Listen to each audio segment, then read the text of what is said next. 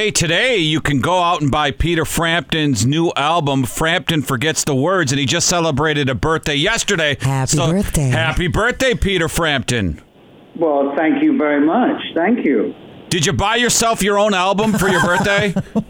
Well, I don't have to because they just sent me a whole bunch to sign. So uh, for other people. So um, I, I I didn't sign one to, to myself. No. hey, how does that work when you when you come out with an album? Does the record company just send you like a hundred of them for you to keep, and you just have like hundreds of your former albums just tucked in an attic or something? No, they uh, well they used to send you like boxes, you know, free. But now, of course, uh, they send you two. so it's one for me and you know one for somebody else. You know that was about it. No, they sent they sent me a uh, I don't know about mm, twenty five something like that. So I've got that. I've got the vinyl and I've got the CD. So um, it was just I saw them for the first time yesterday. So uh, yeah, it's uh, it's good to see it. It's the final thing all put together. So uh, Frampton forgets the words again, released today, and they it's a collection of some of your favorite songs. I mean, how when you ask somebody, "Hey, what's your favorite song throughout time?" How did you come up the ones that are on this album? Um, it was pretty. Uh, it was a pretty good uh, process in as much as we'd already done uh, all blues. We recorded all blues and another full blues album, uh, which is not released yet, and then we recorded um, Frampton Forgets the Words, and then we recorded um, half a solo album, all in the space of three months, uh, from October 2018 to um, May of just before we started rehearsing for the finale tour. So all this recording was done uh, two years ago. And uh, so after we finished the blues um, project, um, uh, I just said to the guys, I want to record some more. What can we do? And then I thought, well, let's do um, an instrumental covers. Then I don't have to wait around to write. Um, we can just launch right into a choice of songs.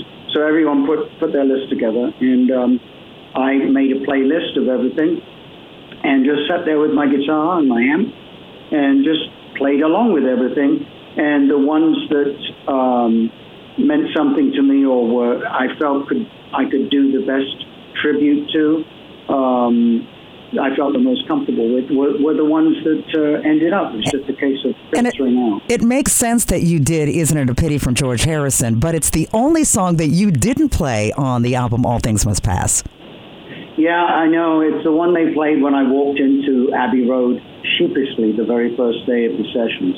Um, and I'm standing around all these luminary, you know, half the Beatles and and uh, and Klaus Voormann, Billy Preston, you know, all these wonderful players. Wow! And um, that was the song that the first one they played back before we started tracking. They must have done it the day before, and it just my jaw was on my chest, and and it was I was just like dumbfounded at how how great it sounded. Um, you know, George Harrison with the Wall of Sound from Phil Spector. It was quite an enormous sound, you know, for the few players that were on it. So, um, yeah, it was it was uh, very memorable, and that, that's why I thought that would be the one I would I would do. Fra- Frampton forgets the words is out right now, so uh, get that vinyl CD. You know, get it CD, vinyl, whatever you want. You know, your history in music is pretty damn amazing, and a lot of people may or may not know about you growing up with David Bowie, and you cover one of his songs on this album. Was there ever any discussion when you're a teenager with David Bowie about ever forming a rock group together? No, we. Um, that's one thing. He was. Um, it was always um, David was always in his own bands.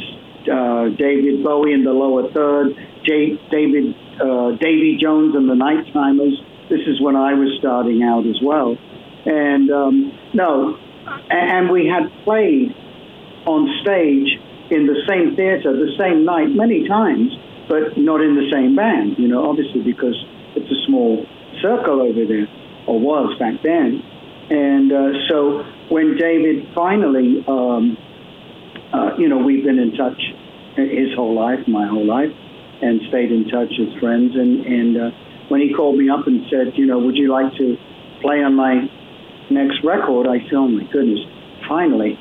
Um, of course, I would love to, you know, but he, he could have chosen anybody, as we know. Yeah. And he chose me. And then while I was doing the sessions in Switzerland is when he, he asked me if I would um, come out and be one of the guitar players on, on the Glass Spider tour, which really was um, uh, quite an amazing thing he did for me because my credibility as a musician had been doused in in teeny bopperdom, and um, and uh, he saw that and and felt you know uh, that he knew me as the guitar player, the musician, not the front man so much. Yeah. And uh, so that's why he took me around the world in stadiums to reintroduce me as the musician, and my career pretty much changed from that. Incredible. Hey, hey, Peter, you know you you've been always a great storyteller with us during the years, whether it's in studio or over the phone. And go back to your beginning, you know, humble pie. And I, I don't know if you saw the Bee Gees documentary that was on HBO a couple months back,